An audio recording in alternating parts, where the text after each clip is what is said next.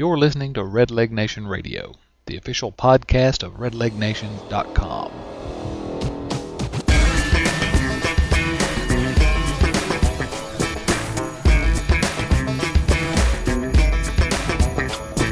Welcome to a huge episode of Red Leg Nation Radio. As we're very privileged today to be joined one of the by one of the Reds' all-time greats.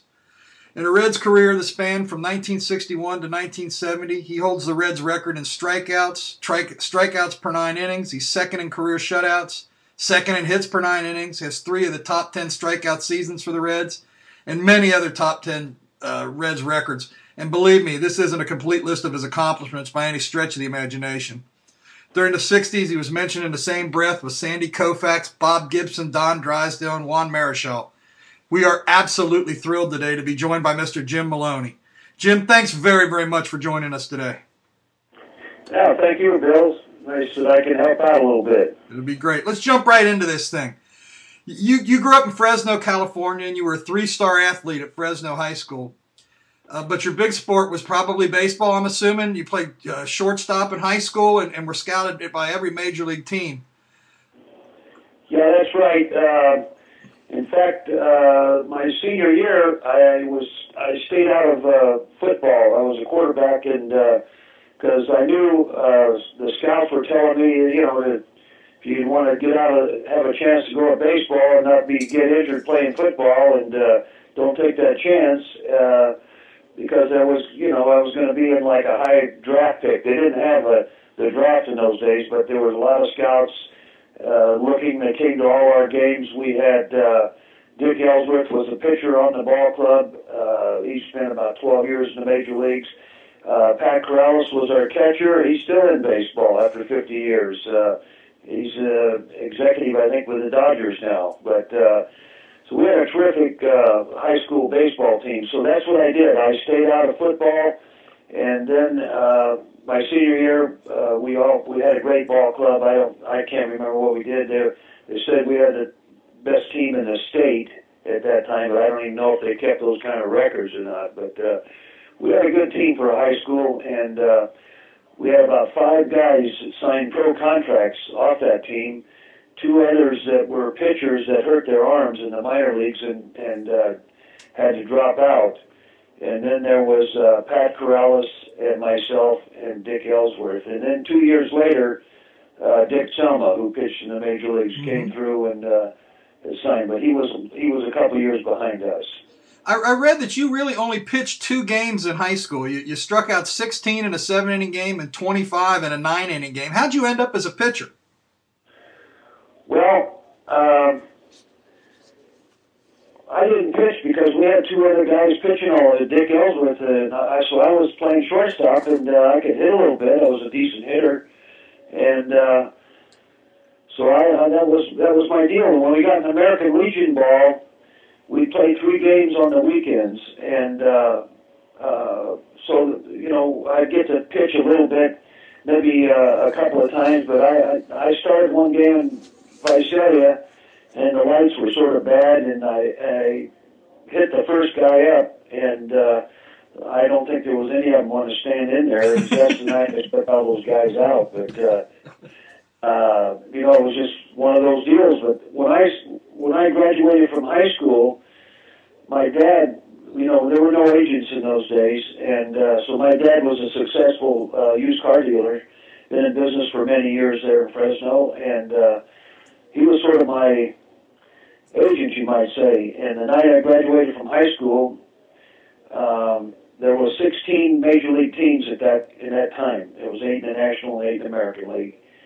And uh, the night I got out of high school, or the day afternoon I graduated, uh, we talked to every major league club that wanted to sign me right out of high school, and uh, they were offering me money like uh, uh, forty thousand uh, dollars bonus to sign a contract, and half of them wanted me as an infielder or you know as a as as a hitter, and um, so my dad said I was worth more money and uh, turned all that stuff down. If my dad wasn't there, I would have signed. I would have signed for a Hershey bar. You know, just because you uh, wanted to play, huh? That's it. And uh, he said no. He said I was worth more money, and then I was going to go on to school, and so I had all these offers at college.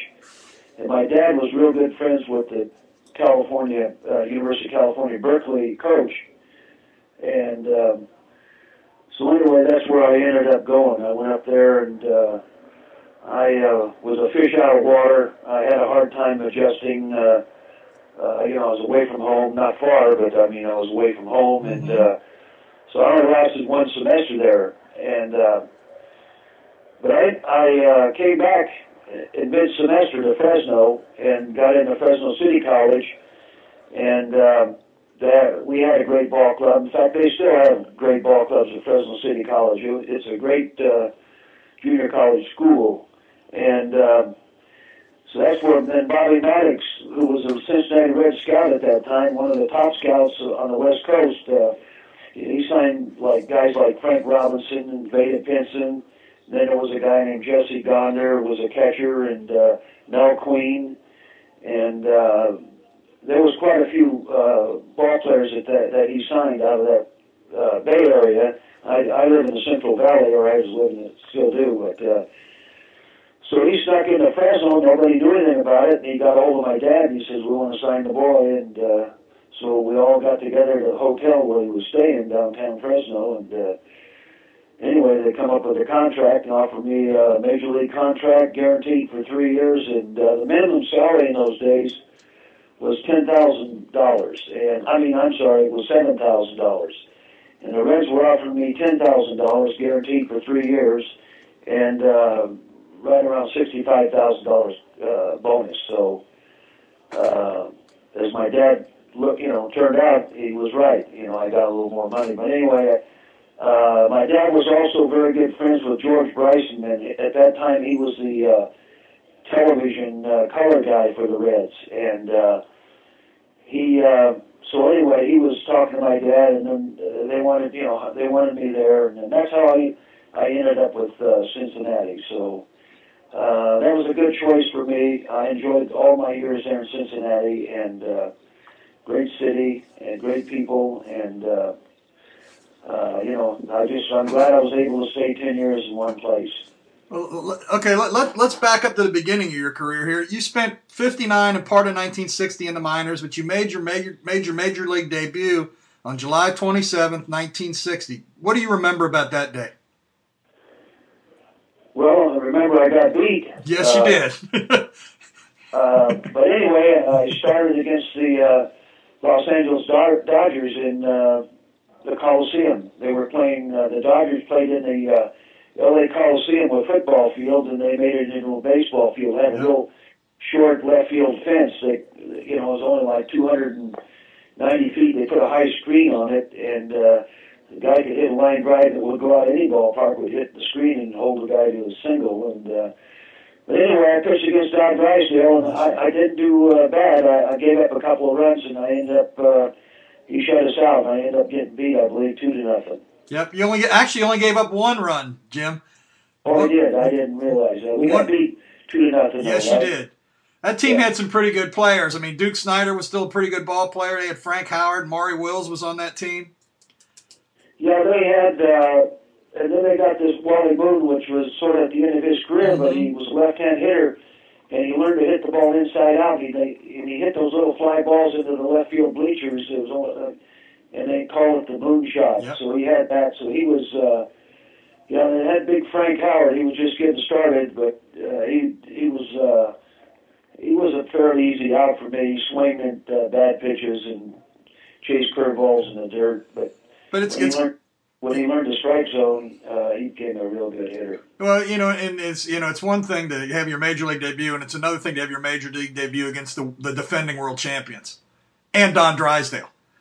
Yeah, yeah that was, uh, and then I had all my folks. My my parents came down, and uh, you know, and there was so there was a lot of uh, things going on, and uh, but you know, I went out there, and uh, Ed Bailey was our catcher, and uh, you know, he uh, I was having a hard time seeing the signs. They were the lights were sort of uh, they weren't really my eyes weren't very good. You know, they were okay, but in that particular ballpark there was a lot of shadows in between his legs there when he was giving me signs, and I crossed him up a couple of times, and uh, and he we changed the signs, and we the signs were very very simple. It was a fastball.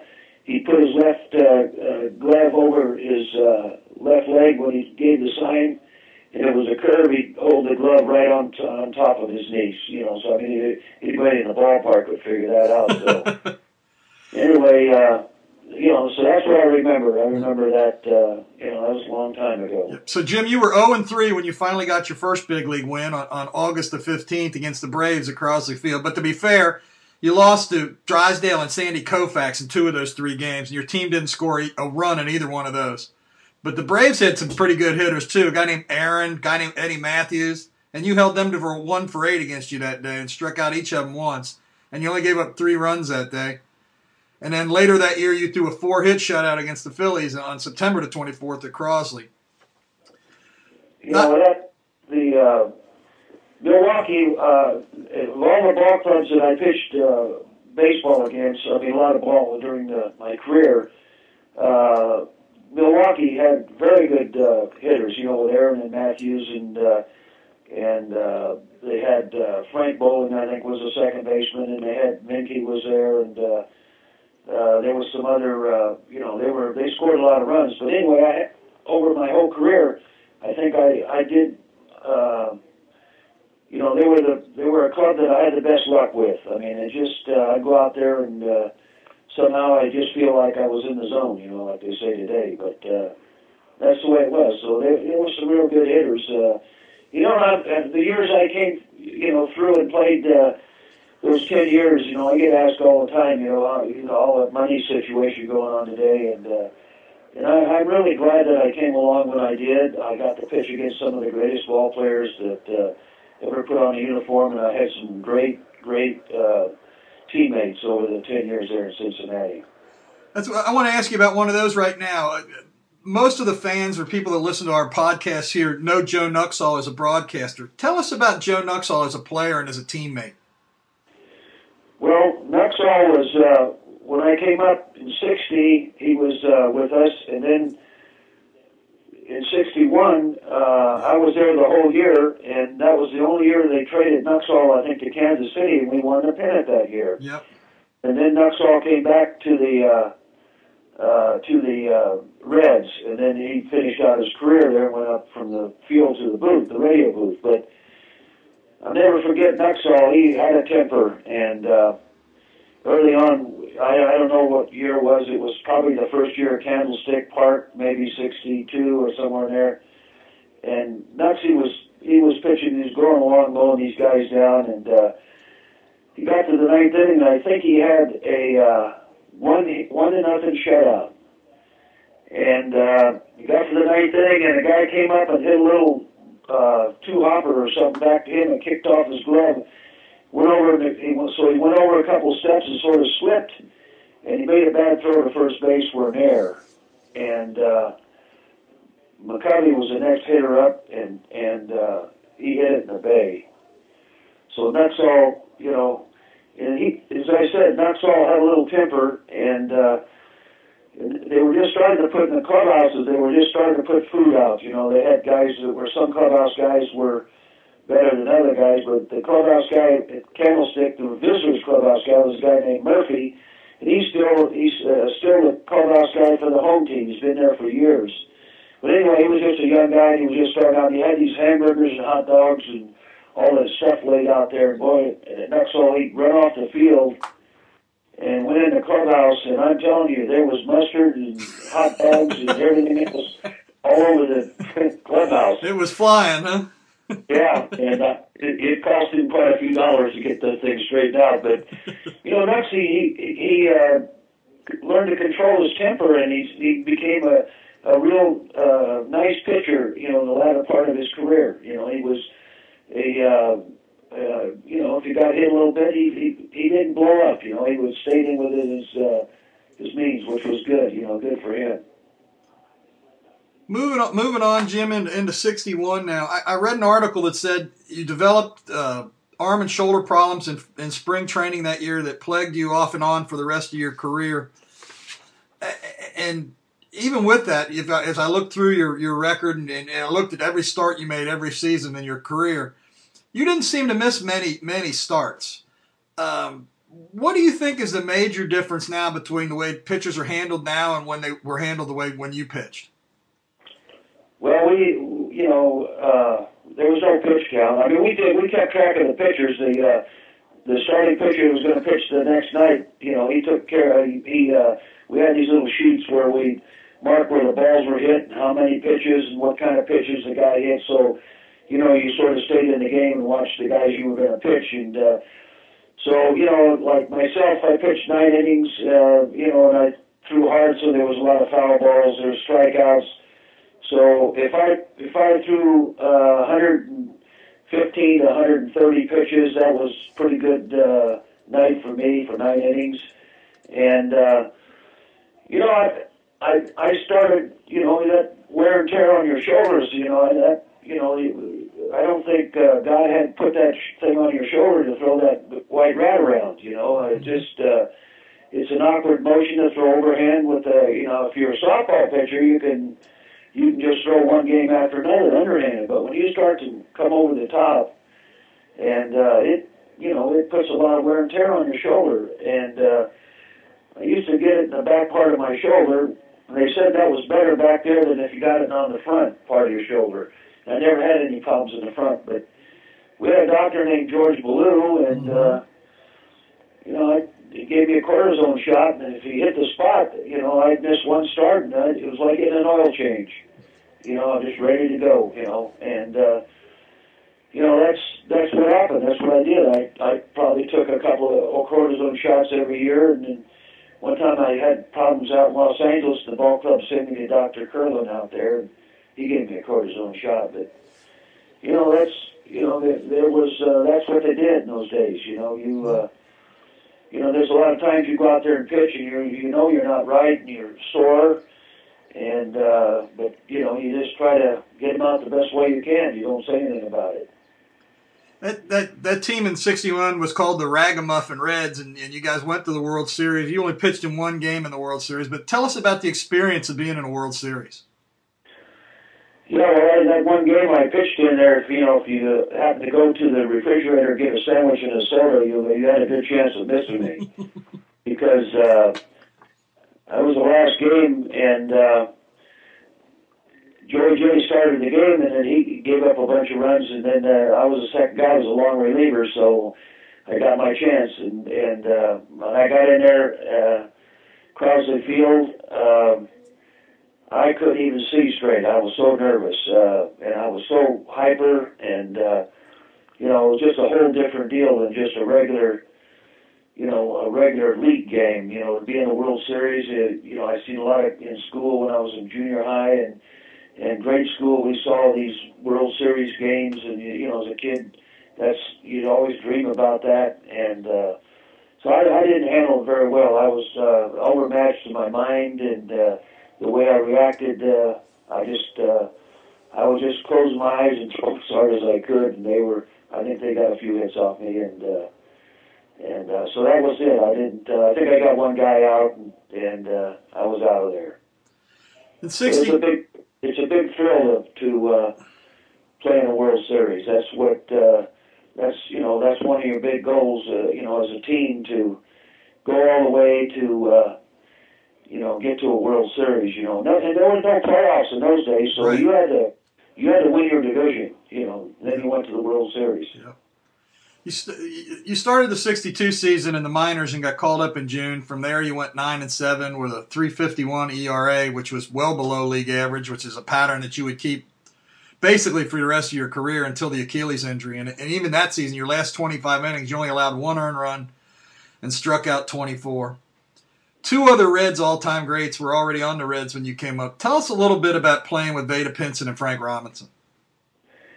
Well, I, lockered next to Pinson, and on the other side of him was Frank, and then there was a corner there. That was Frank ended the corner down it, and uh, so I lockered next to him, and uh, you know, uh, Robinson was a, uh, you know, he was a great hitter. He was a great player. Um, he, uh, you know, he's a Hall of Famer, and uh, that's the way he played. He played hard every day. He was. Uh, uh, a guy that uh, if you needed to uh, have a base stolen, he, he he could run like a deer, but he would never just go on get on first base and start stealing. He would only take that base if you were going to have a chance to win the ball game. So he, got he never got thrown out very much.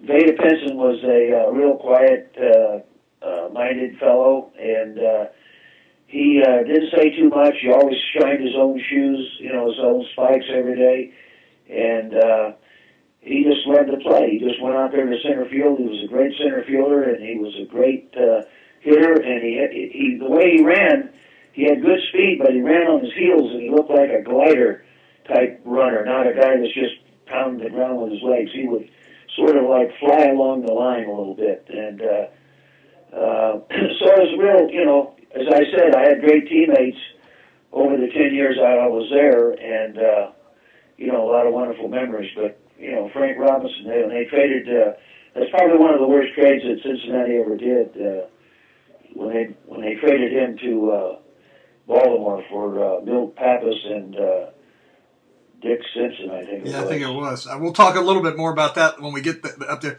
Is is does Jim Maloney think Vada Pinson's a Hall of Famer?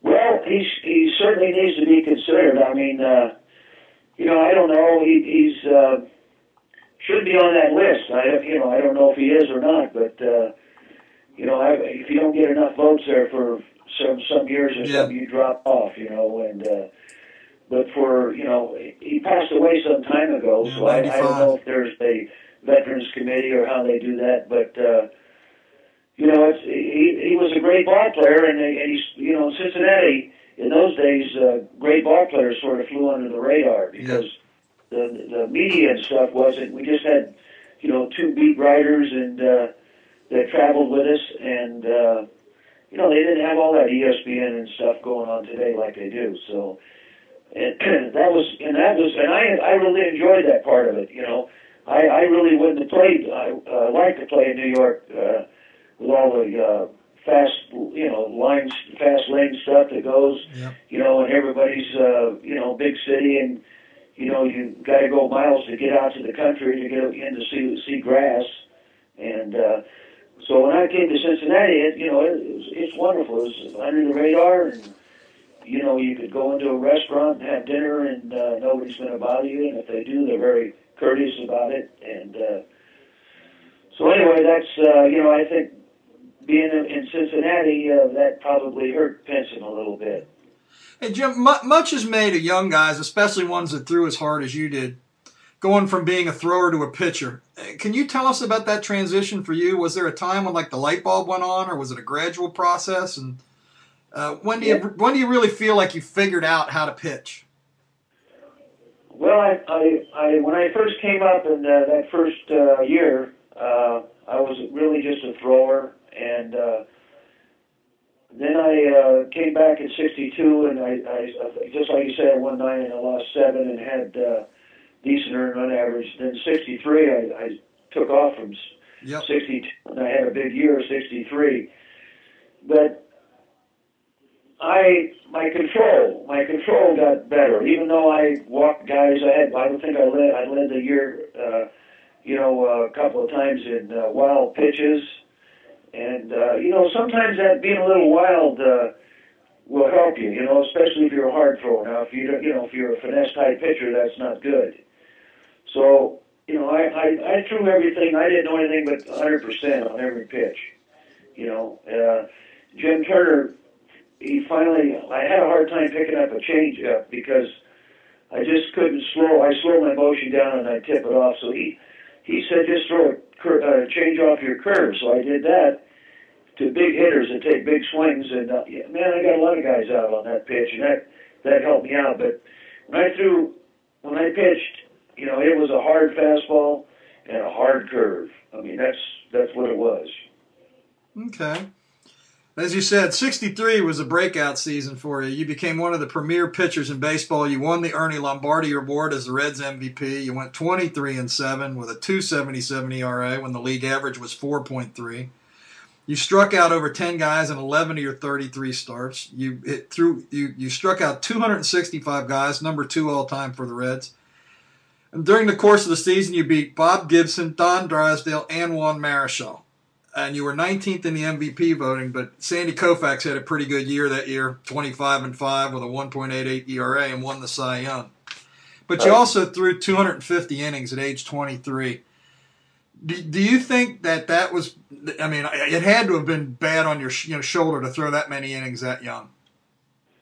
Well, if you go in today's market, that, that's that's very true. But uh, you know, when we went to spring training, we tried, we worked. Uh, you know, our workouts were uh, we did a lot of running. I mean, it was constant running in the outfield, and we did a lot of uh, what they call pickups which uh, involves a lot with your back bending over, going to pick a ball up, and the guy would throw out to your left, to your right, and you you would get out of spring training uh, where you were ready for the season uh, when you could run line to line 20 times uh, and then go over and pick up and, and do 500 pickups, and uh, you know so you you got in shape to pitch.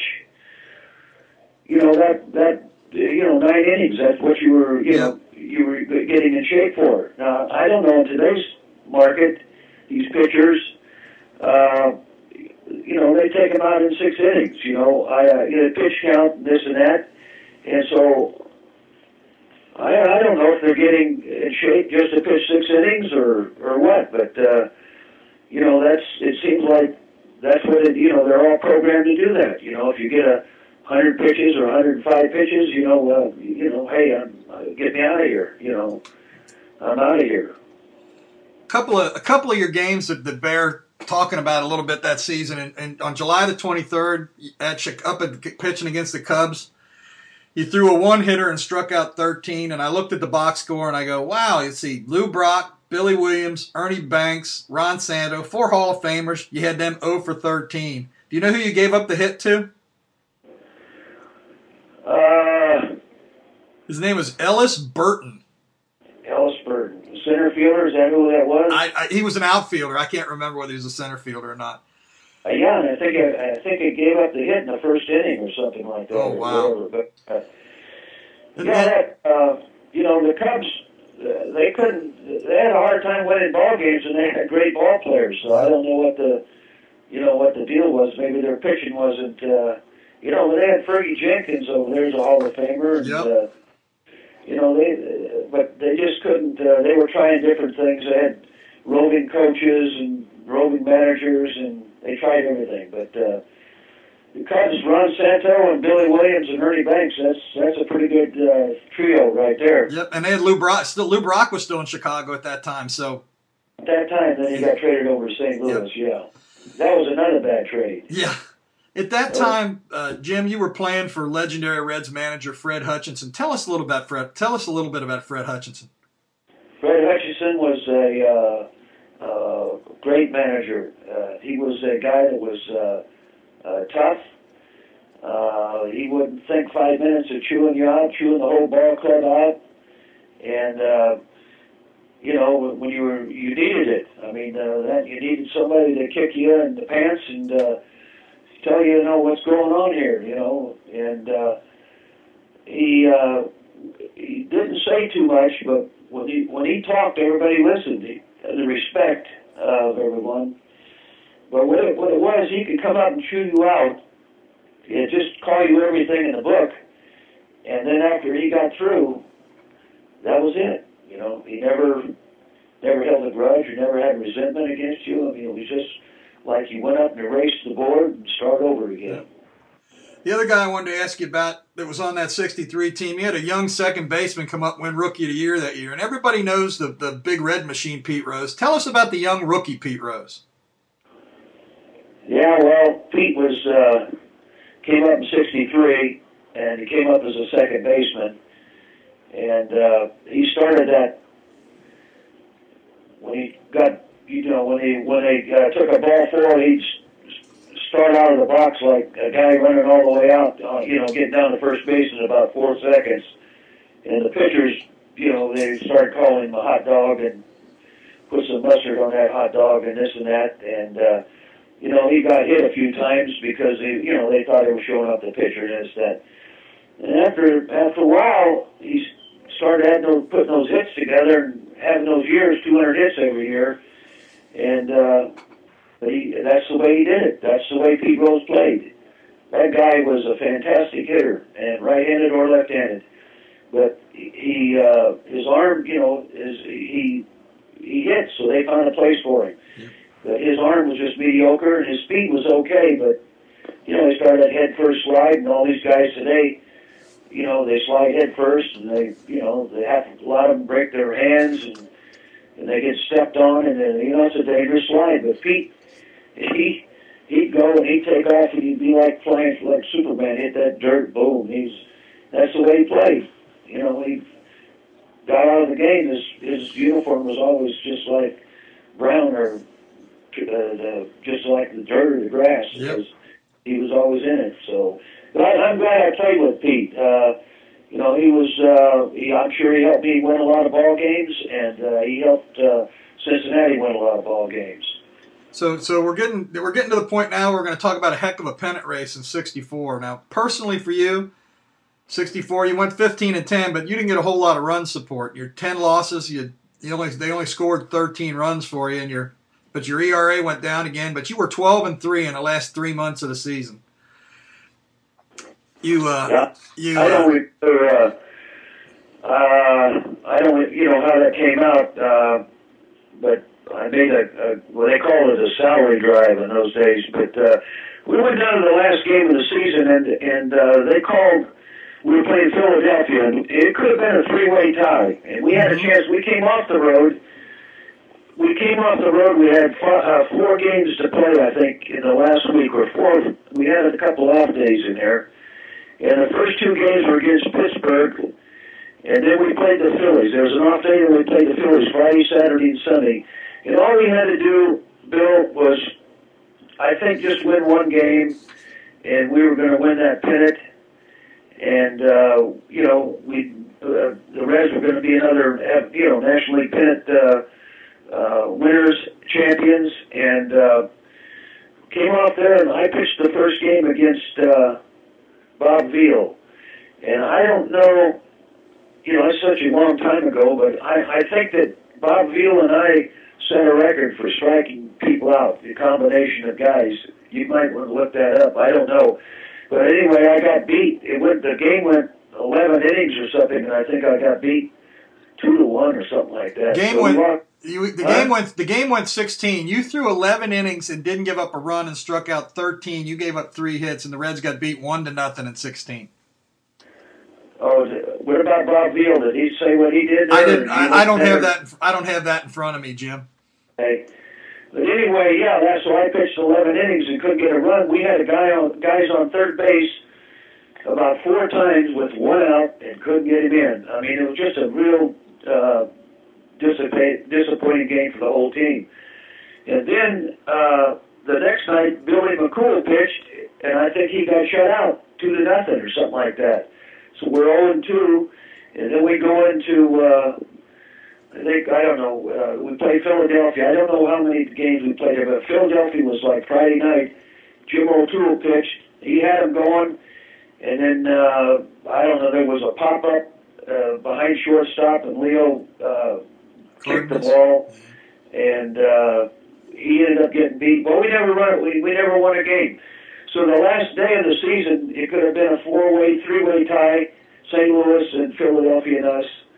And uh, as it turned out, uh, they called me. They called Hutch called me in his office, and I was scheduled to pitch. So I was my that was my turn to pitch, and uh, I had always had a little tough time with Philadelphia over the years, you know, and uh, or up to that point. But John Tsitouris, all he had to do was throw his glove out there, and uh, so they decided, you know, to go with Saturis, and if we won the game, that I would start the first game against. Uh, St. Louis against Gibson. So anyway, we never got that far. Bunning shut us out ten to nothing, and we were headed. I was headed for California. Yep. So then we're going in. So after that big disappointment, we go into '65, and uh, you had what what maybe was your best season. You won 20 for the second time. Your ERA went down again. The only time in your career you made the All Star team, and and you and you kind of you threw two no hitters that year. um, it, it's funny because the article I read said you had a disastrous spring training where you gave up 28 earned runs and 40 hits in 30 innings. You took your first start off to work on mechanics, and then you threw a one hitter in your first in your first in your first start against Milwaukee. I was terrible in spring training. You couldn't go by my record in spring training. They do that after, you know, I, I was a I was a leader of uh, going to class, uh, B, B games. You know, they they they they say, well, you need to go to play these guys over here in the morning at ten o'clock. so I did that for a long time, and then when my arm it would get sore, so I couldn't, you know, I'd have a hard time. I just throw the ball in there, and just you know, and they they hit me all over the place, and so I give up a lot of runs. And then when I get over my soreness and stuff, and uh, I started the season that year, and just like you said, I pitched a one hitter, so I was on my way. Yeah, the, the three games I want to talk about a little bit about in '65 is that the first game you threw the one hitter, and, and and again you said you've always pitched well against the Braves, and that was against the Braves. Uh, the, got, the one guy that got the hit was a future Red, Denis Menke. Right. Uh, he hit me. He hit me pretty good. Menke did. Did he? The, yeah. Uh, over the years, he uh, he couldn't hit a slider to save himself. You know that Sam would strike him out three or four times, and he sliders, and I never threw a slider. I just threw a fastball and a curve. And uh, I get behind him, and I try to you know get the ball by me. He was a real good fastball hitter. He was a low fastball hitter, and I'd get you know, I make a mistake, he get a hit off me. I make a mistake, he get a hit off me. So that's he hit me pretty good. Mickey did. On on June the fourteenth that year, you were playing the Mets, and you threw you had a no hitter through ten innings, and in the eleventh inning, a guy named Johnny Lewis hit a home run off of you. And baseball no longer calls that a no hitter, but that's crazy. That's a no hitter. Well, they gave me credit for it for quite a while. Uh, you know, I had three no hitters. They, they, you know, uh, at that particular time, right. and uh, but I went along, and Bob Feller was the only other guy that had thrown three hitters, and Koufax had four. At that time, you know, Nolan right. Ryan, I think he right. ended up with seven or something like that. But uh, there's only one other guy that threw three, and that's Bob Feller. And I played golf with him uh, in golf tournaments. Uh, later on, and he, boy, he just grinded about. He says, "You didn't throw, you know, throw no hitter." He says, uh, "I said, I tell him, I said, Bob, I don't have anything to do with it." I said, so, so he was sort of grumpy about it, and uh, anyway, uh, I don't know when it was. It was the year of Maris. They put an asterisk but by his name, hitting 61 home runs in. Uh, 162 games, I think it was, Yep. 154 games scheduled. Yep. So then they took a bunch of no hitters off the books. There were guys that pitched no hitters for five innings and rain got. They took them off the books, and uh, uh, so anyway, I I had thrown two, or I ended up throwing two more, and they they took that one off the books. So it brought me back into a group where there's quite a few guys. But and I'm sure Bob Feller was happy. Later that year in August, up in up again up against up again Wrigley, you threw a ten inning no hitter where you struck out twelve in the first game of a doubleheader, and Leo Cardenas kind of saved you that day by hitting a home run for you in the top of the tenth. Yeah, that. Uh, you know, I, two months before that, just like you say, I threw ten innings and I had no. You know, you're sitting on the bench and there there are no hits up there, and uh, zero to zero, and you you know you still got to keep pitching, and then I end up. The guy Lewis hit a home run off me, and I got beat one to nothing. And two months later, I'm sitting on the bench at Wrigley Field, and I'm in the same position. I, it's I pitched nine innings. I'm sitting down, and it's no hits. Cubs have no hits. The score is zero zero, and I still have to pitch. And I'm thinking to myself, man, this is a tough league. You know, I just, you know, this is a real tough league here. And uh, so as it turned out, I was on on the on deck circle in the uh, top of the tenth inning, and uh, Leo was the eighth hitter. I was the ninth. And he hit a ball, and the ball curved, and it, I'll be darned if it didn't hit the foul pole down the left field line, so we got a run. And then I got him out in the bottom of the 10th. So within two two months there, I've thrown two 10 inning no hitters. I won one and I lost one. Wow. After that season, as as, the, as you alluded to earlier, was the trade of Frank Robinson to Baltimore. Tell us about the players' reaction when they heard about this. And did, did anybody that played with Frank Robinson believe he was an old 30 year old player? No, heck no. There was, uh, you know, I, I just think that, uh, you know, Bill DeWitt was the owner of the ball club, and I know at that time he was going to uh, unload the ball club. And I think he was just trying to cut a salary. I don't know what Frank made. It, it you know, it was no big contracts like they have today, but maybe he might have been making sixty-five, seventy thousand dollars. I I don't know, but that would be probably be, and uh, that was quite a bit of money in those days. And uh, he, you know, DeWitt said in the paper that he was an old thirty, or somebody did. I don't know what it Yeah. was. And uh, yeah, he was real old, all right. He won the triple crown the next year.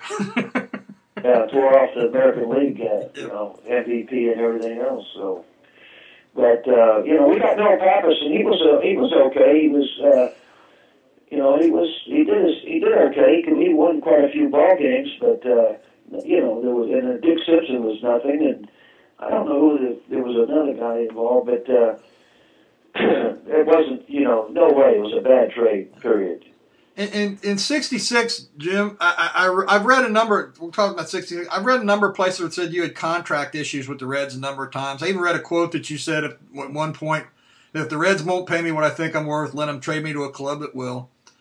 And back then, I mean, they, they really, you got salaries were kept secret. And, and so, how tough was it to negotiate your contract every year? Because my only reference to this is reading Ball Four by Jim Bouton.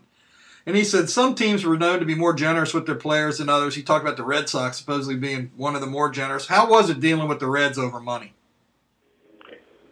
terrible, absolutely terrible. It, uh, you know, they, uh, the guy at uh, Minnesota, Calvin Griffith, and uh, Bill DeWitt, they were probably two of the toughest uh, guys to deal with. I mean, uh, and that was just the way they were. I mean, they were baseball guys, but they, you know, they they tell you that you had to deal for yourself. You know, there was no agents or Right. anything like that. And uh, you go in there, and I'm just a green uh, behind a year kid from Fresno, and you're, you know, he's a lawyer and sharp businessman, and uh, you know, and they're telling you things that you know we don't have the money because we don't draw the people, and uh, you know, you know, you don't know whether they're telling you the truth or not. But I had contract problems every year, every every year that I that I played after my after the 23 and 7 after 1963, I had contract problems every year. One year, in 1965, I didn't get to spring training. I was the last guy to sign. There was Drysdale and Koufax were holding out in a, uh, a deal in Los Angeles for the, the two of them went as a package. And uh, then Marichal was holding out with the Giants. They ended up signing both those guys, and Marichal signed. And I was March 21st. I was uh, my dad had a sort of a uh, four acre uh, home on, on four acre. He liked to grow things. My dad had gardens and all that stuff. And uh, I remember March 21st. I was out there helping him put in tomato plants. We were capping tomato plants, and uh, you know, spring training was. you know, they broke spring training around April the 4th or 5th, and uh, so you can see I didn't have but about two and a half weeks of spring training. I finally I finally signed. Uh, um, but anyway, in '63, I went 23 and seven. They sent me a contract. I was making fourteen thousand dollars. In 1963, I won 23 and lost seven, and they sent the contract two days before Christmas.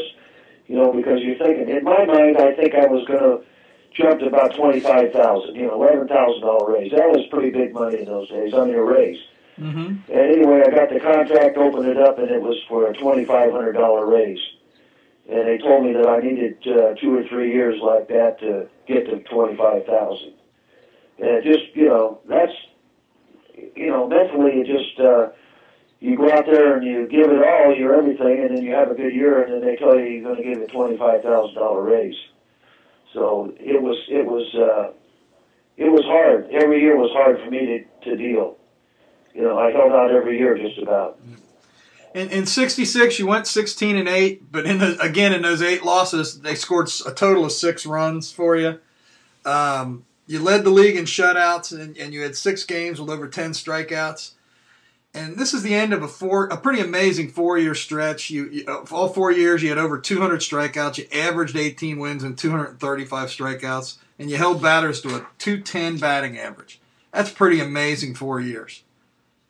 Yeah, I had a, I had a fairly good run those four years. Then after that, uh, you know, it was uh, more arm problems and uh, other, you know, uh, I had problems with my heel in '69, and uh, you know, then I finally had the problem with the ruptured Achilles tendon. So I went, you know, I hit a, pat- a plateau, and then, uh, you know, and I had that injury in 1970, and I was jumping up ahead of you there a little Yep. bit, but. Uh, you know, I, that, I, that that took a lot of goals uh, that I had, you know, as a pitcher, what I wanted to do for myself, and uh, I knew that I wasn't going to be able to accomplish it. But by the end of 66 and going into 67, you changed managers again, and Dave Bristol had taken over the team. What was Dave Bristol like as a manager?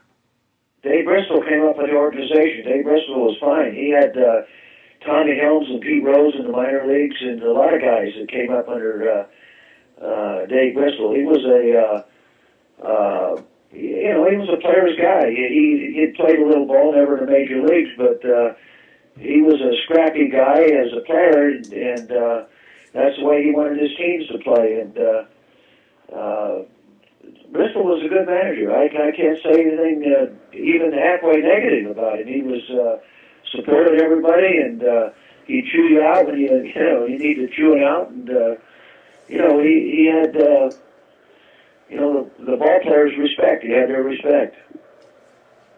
You, you even in '67, you had a pretty good year. Your, your ERA went up a little bit, but still, it was almost a run below league average. And you got your only opening day start in 1967.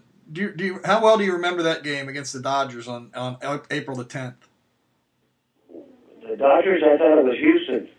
Well, I think it was, unless I wrote it down wrong. Anyway, um, Yeah, I remember the one start I had at opening day was against Houston, and Jimmy Wynn hit a home run off me, and I lost three to nothing. Oh, you Uh, no, this game you won seven innings, one run.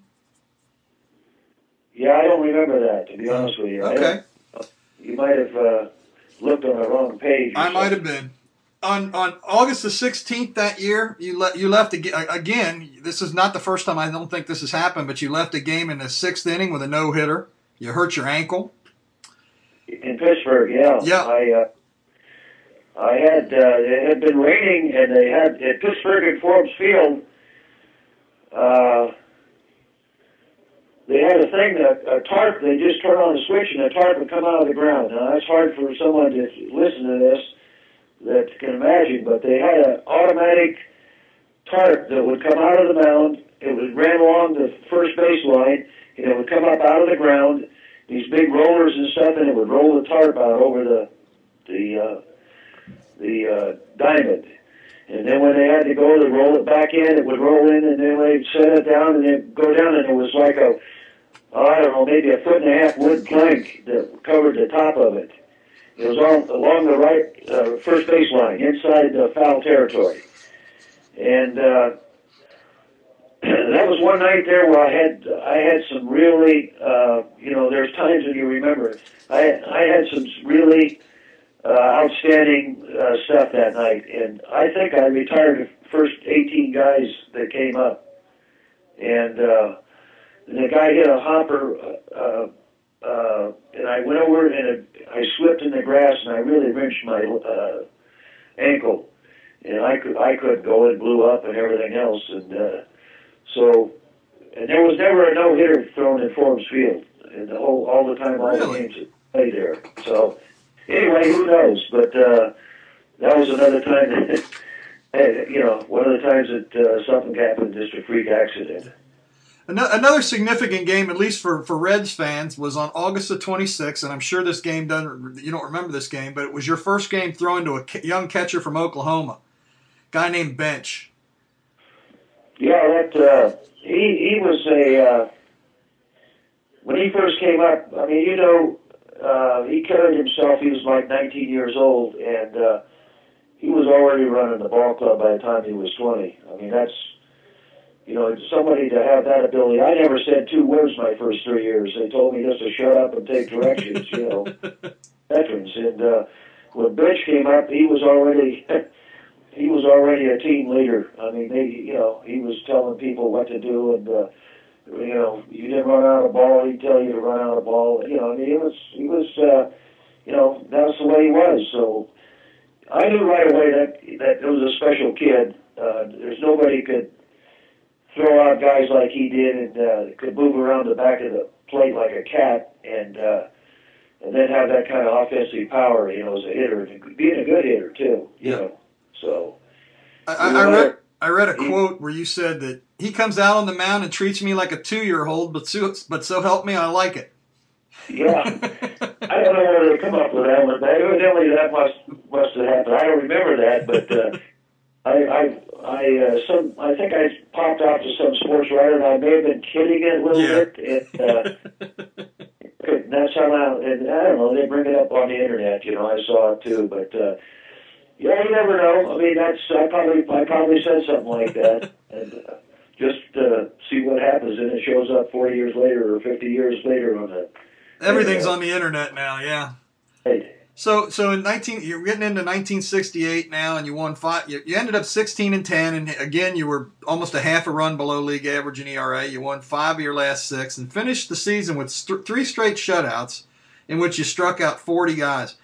One of the things I found interesting was in, in from the in, from the middle of July to the middle of August in one month you went 2 and 2 but you pitched against Gaylord Perry, Don Drysdale, Tom Seaver, and then then Steve Carlton.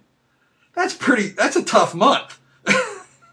Yeah, you know that's uh, when you you know when you're a starter there, and uh, you know being number one or number two starter, you're gonna you're gonna face the other team's number one or two starters, and uh, that's just the way it is. That's just the way it was set up in those days. You know, they didn't. Uh, you know, give us your best, and we'll throw our best out there and see what happens. So I pitched quite a bit of uh, times, you know, quite a few times against Gibson and uh, Koufax and Drysdale and all, all those guys. You know, Fergie Jenkins and. Uh, Marichal, Yeah. Perry.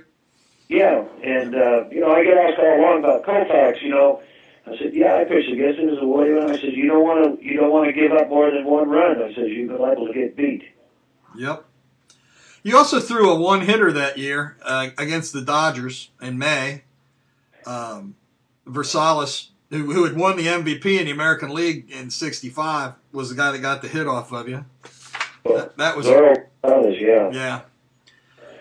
So so let's let's move into 1969 now, and we went into divisional baseball for the first time, and I guess baseball got what it wanted. It got a, a great race in the National League West and a huge comeback in the East when the Mets and the their miracle season. Right. Um, you you threw your final no hitter that year in, in April against Houston. You struck out 13. And I even read that you, you pulled a groin muscle running out an RBI double in the eighth, but you wouldn't come out of the ball game. No, I don't think that's that's right. No? I, uh, I don't remember that part of it. Uh, Okay. I don't think so. I, I my legs. I had always pretty good uh, legs. I never had problems with my legs, just my shoulder. You know, until that year later on, that I started having problems with my heel. But uh, the first part of that, when I first, you know, that first uh, three or four games, I, I I think I was three and zero or something like that. And I started off good, and then I started having shoulder problems, and uh, you know, it, it that year was it was tougher for me to get up to 100 percent again. Uh, you know, uh, at that time in my career. So you know, but I once I got over that shoulder problems, and I was I was okay. It was good for you know I maybe good for 100 innings or so, and uh, before I'd have problems again. But uh, you know that's just the way it was. That was the time you just pitched, and you try to pitch nine innings every game. You know that's whether you show, you know, like the Cubs game in. Uh, Wrigley Field with no hitter, you know, I was. You didn't tell people about the. You know, I think I hit two guys and I walked about eight or nine, and I uh, was three and two on a lot of guys. In that game, I threw 187 pitches, so you know there was no pitch count, and then you figure out for 10 innings you'd have eight warm-ups, so that's another 80 pitches on top of that, and then maybe another 40 pitches, 50 pitches warming up for the game. So you throw close to 400 pitches you know. But uh, I started having more serious arm problems in '69. You know, that that started out in that year. Not starting out that year, but after about the third game, you know, I had three games. Those first three games, I think I pitched nine innings every all three games. I'm not sure, but And including one of them was your no hitter. yeah, that's right. Yeah. Um, and then in 1970, you, you tore the Achilles tendon and, and I think it was your second or third start. It was on April the 16th. That was the first start. my was it your first start? And uh, you know, and, and you, we can we could what what if forever if you you know if you'd have stayed healthy and, and pitched for those teams in the in the early '70s, who knows how many games you could have won. Um, but then you know, so three years later, you were inducted into the Reds Hall of Fame. And, and, and Jim, we've talked about your your pitching all you know for for almost an hour, and and but you were a pretty good hitter too. Well, as I said before, I could have started. Half the teams wanted me as a hitter, and the other half wanted me as a pitcher. I had very, just because I had a real strong arm. You know, I mean, I, I had an arm like that. You know, they put me on the mound and I throw, and it, you know, they looked. You know, I mean, it was, I was, I threw hard, and uh, but anyway, I, I. uh yeah, I took my in when they first came up to hit. Hutch used me for a pinch hitter a couple of times. I mean, that's after other guys were used. You know, it might have been an extra inning game or something, or you know. And I, I took, you know, I got to. He let me hit with the extra guys, and uh, so I kept my timing and stuff up there for about four or five years, and then I, you know, then he then you just go in there and hit the days you start, and, you know, and. uh and then, but you're always in the cage of bunting. You know, you're bunting all the time you know, because you can help yourself win some ball games. And so I took pride in that, and uh, I know I helped myself uh, with the bat, and you know by bunting, I was a pretty good bunter, and uh, you know people, you know, you are if you're a starting pitcher.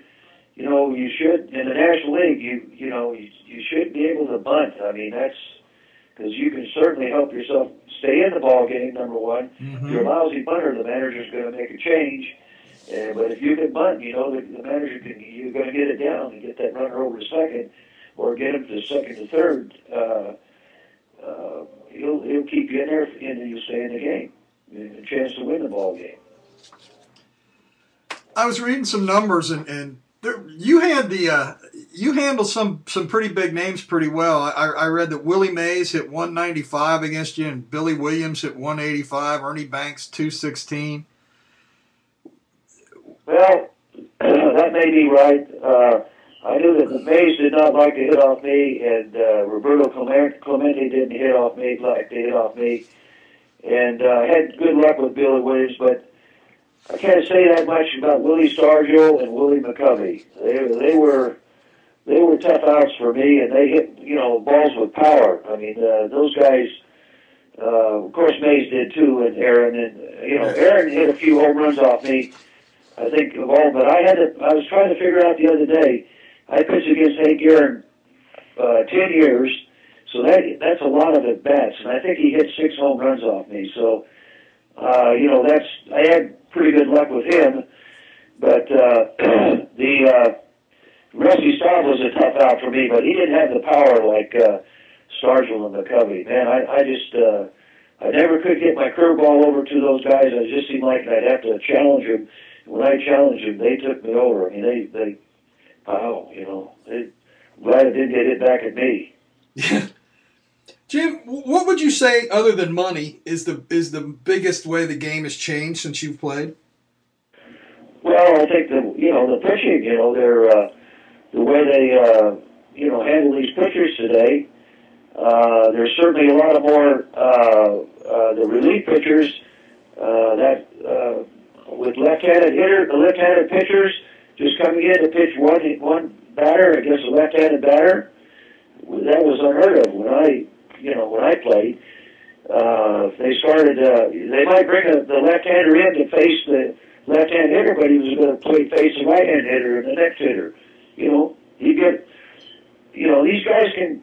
I don't care who you are. If you if you're a pitcher, you're right or left-handed. It doesn't make any difference if they're left-hand hitters or right-hand hitters you get both out. But today it's such a, uh, you know, and all the managers play the same way. They all, you know, nobody wants to be different. I mean, it's, uh, yep. you know, they all make those moves, pitching changes, games go three and a half hours, and uh, that's because of all those moves and stuff. And uh, and the, and the pitching count. But the game uh, today, it, from what I played, you know, it's basically the same game.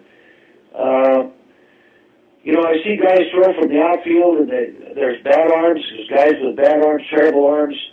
And uh, when I played, there was guys in the outfield that couldn't throw very well, and uh, there was guys that had great arms. But today, I don't really see hear of anybody having. You know, we used to take infield practice. They don't do it anymore before the games, and people used to come on this on the road and watch Mel Queen from right field. You know, when they you know take infield and outfield practice, he would uh, they would put on a show, and you know he'd uh, people would come to watch infield outfield practice. They don't do that anymore, so I don't know why they don't, but they just don't do it. The, I, I have to ask you this question. The Reds' leadoff hitter, Shin-Soo Choo, has gotten hit 10 times in the first month of the season with no retaliation. Would that have happened in your day?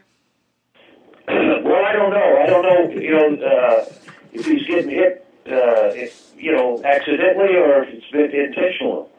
But uh,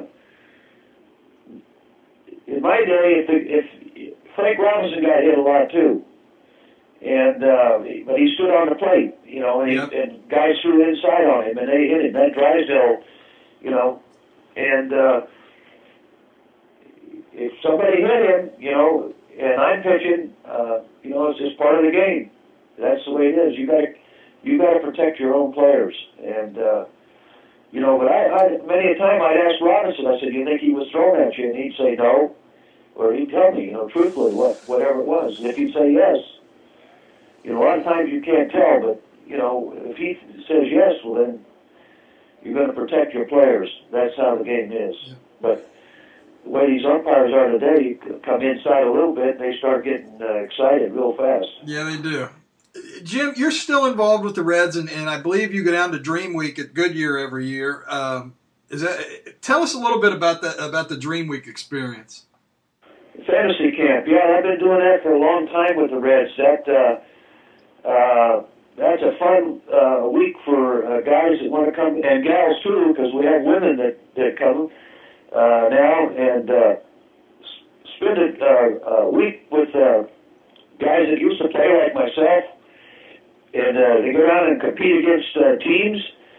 And uh, the last, I don't know how many, the last six years, the Reds have. Uh, taken over the uh, uh, program, and uh, it is really a first-class program. So if anybody's listening and has an idea that I think for a Christmas gift or whatever it is, or just a gift uh, their wife wants to give them or their husband wants to give their wife uh, a, a trip to, to Goodyear, Arizona, beautiful facilities, it's all first class. And uh, the stories that go on, uh, Jack Billingham, Lee May. I mean, there's all of us guys that uh, go down, and it's. I'm telling you. Then they have a kangaroo court where Doug Flynn and uh, Bobby Wine get involved, and uh, it. You know, it's. Uh, you just uh, have a, a week full of uh, uh, wonderful, wonderful memories, uh, and uh, so I've been doing it for.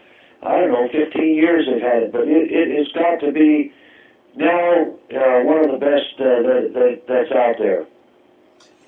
Jim, to wrap up here, you had many, many milestones in your careers, incredible games. Is there one memory or one game that stands out in your mind over anything else? Well, I don't know. You know, when I started, I, I uh, had goals, and uh, I had goals of uh, winning 20 games in a season. I was a starter, so I was able to do that. And I had goals of uh, of uh, getting to the World Series, and got that. Got to the All Star game, and, I got that. I was fortunate to get that. And then, uh, uh, as far as one game. Um, you know that I, I- think every starting pitcher wants to throw a no hitter. I mean, uh, and uh, maybe the first no hitter that I had to go ten innings against the Cubs and won that game. It was uh, it was quite a uh, you know it's a game that you'll never you know I'll never ever forget because I, I in my mind I still go through those hitters and I remember like that day just like it was yesterday and.